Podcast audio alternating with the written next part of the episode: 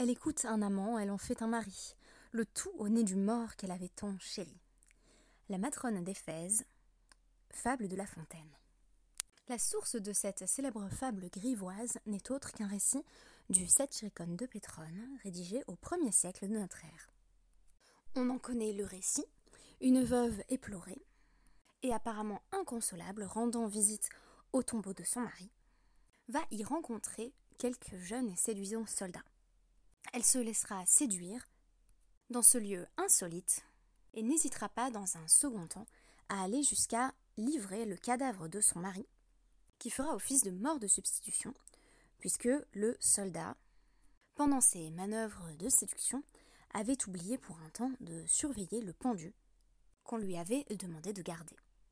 Qu'une veuve se remarie ou se fiance peu de temps après la mort de son époux, c'est précisément de ce sujet qu'il est question à travers notre DAF 43 de la Maseret Yevamot, consacrée à de multiples scénarios de mariages et remariages.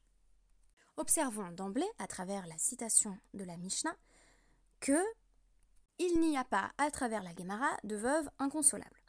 En effet, Rabbi Yossé rappelle qu'après trois mois de deuil, une veuve peut sans hésiter se fiancer puis se remarier. Citation de la Mishnah,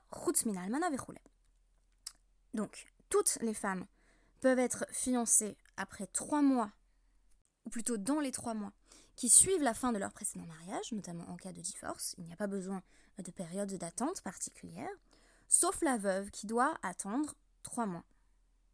Rafrizda s'étonne. Amar Rafrizda, Kalva Romer. On devrait pourtant établir un raisonnement a fortiori qui permettrait à la veuve de se remarier encore plus tôt.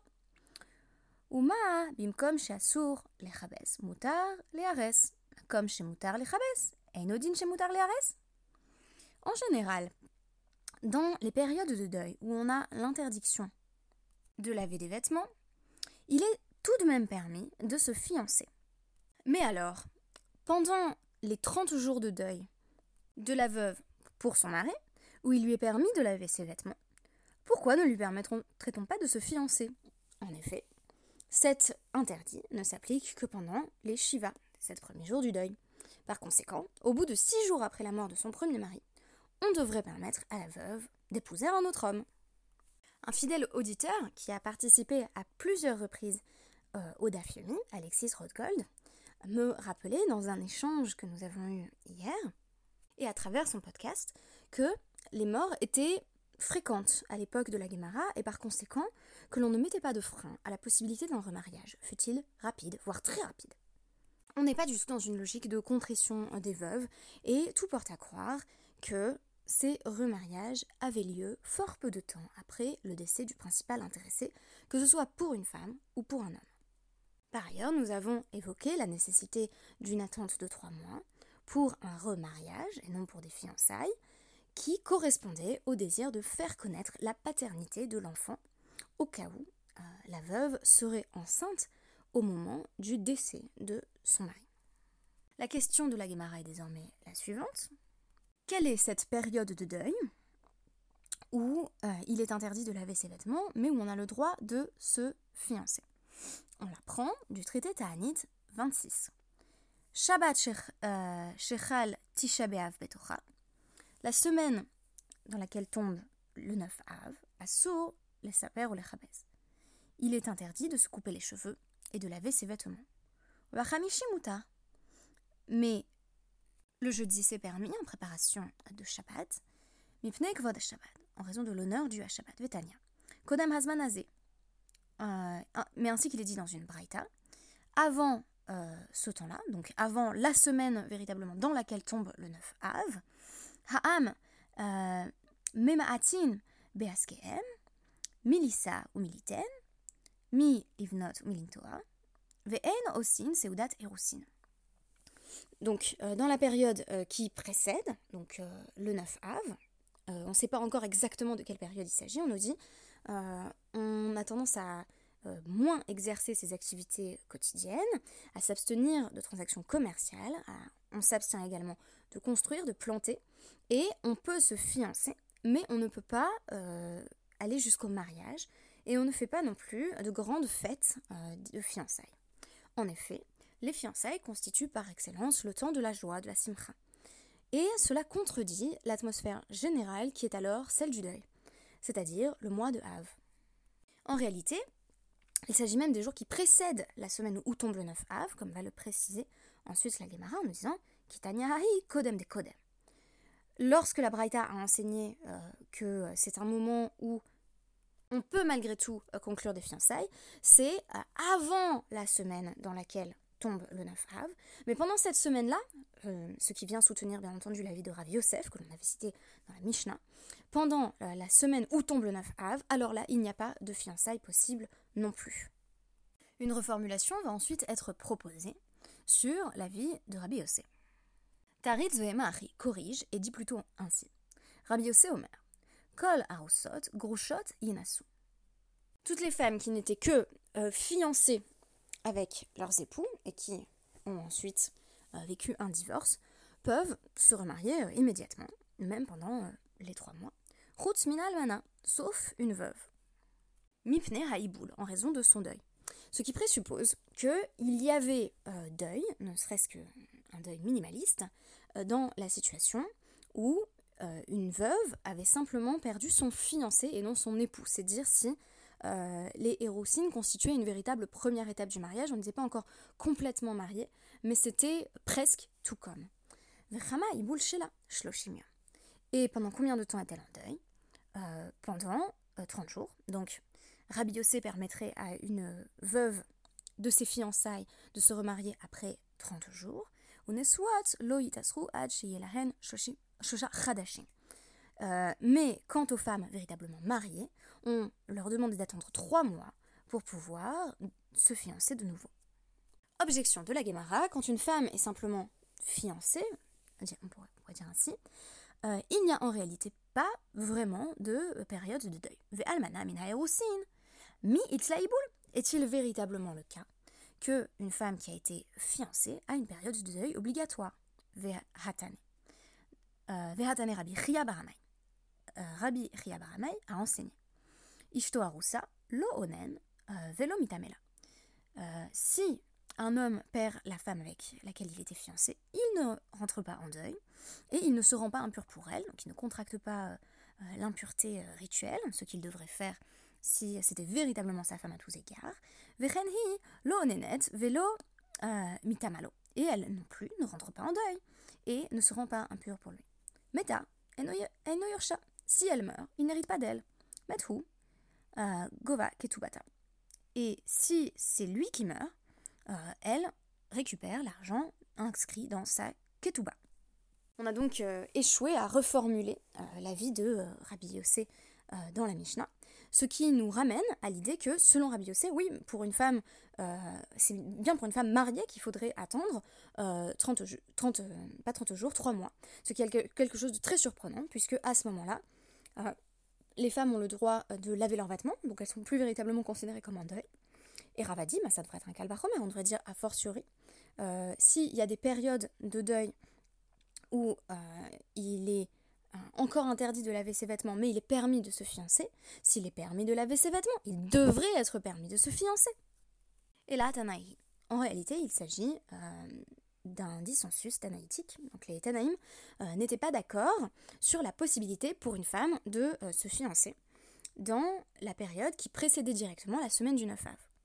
Détania, il y a une braïta qui dit Mais Rosh Chodesh ve'ad ha-tanit, ha'am euh, Memaatin Mioskeen, euh, Milissa ou Militaine, Milivnot ou Militoa, euh, Miliares ou Milissa. Ah, cette fois-ci, formulation de la Braïta qui nous dit donc la communauté doit réduire ses, activités diverses et variées, faire moins de transactions commerciales, ne pas construire, ne pas planter, ne pas se fiancer et ne pas se marier. Et Shabbat Shechal Tisha B'Av Torah, et la semaine même de Tisha B'Av, donc celle qui suit, euh, là, il y a en plus l'interdit de couper ses cheveux et de laver ses vêtements.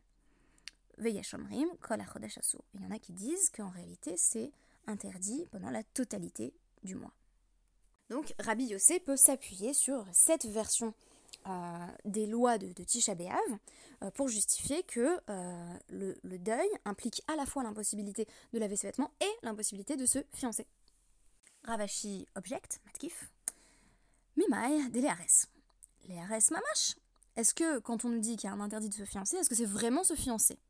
Dilma, les mibad, hudasour. Peut-être que ce qui est interdit, dans la période qui précède Tisha c'est euh, de faire un grand banquet de fiançailles.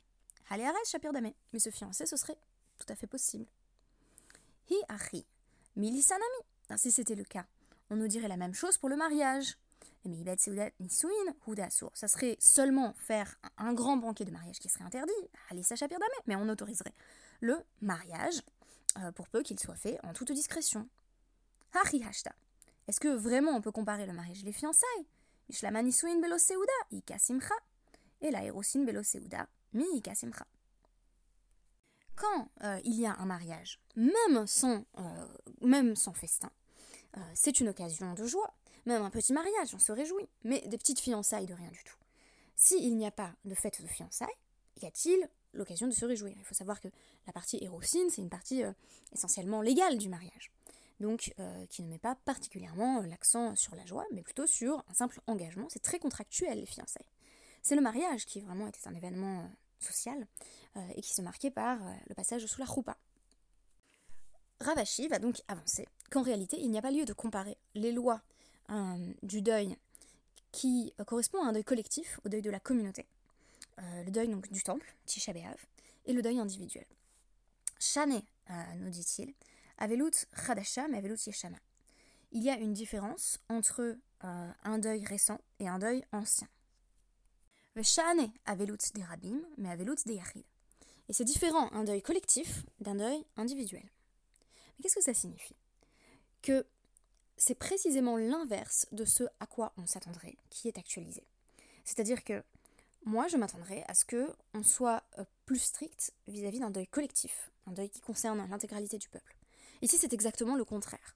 On nous dit qu'on va faire en sorte euh, qu'une femme, suivant l'avis de Rabbi Yossé euh, dans la Mishnah, ne se remarie pas avant trois mois, trois mois qui sont consacrés à son deuil, alors même que la période de grand deuil s'achève au bout de sept jours et que la période de deuil tout court prend fin au bout d'un mois. On est plus strict en la matière parce que c'est Avelut Radasha, c'est un deuil plus récent.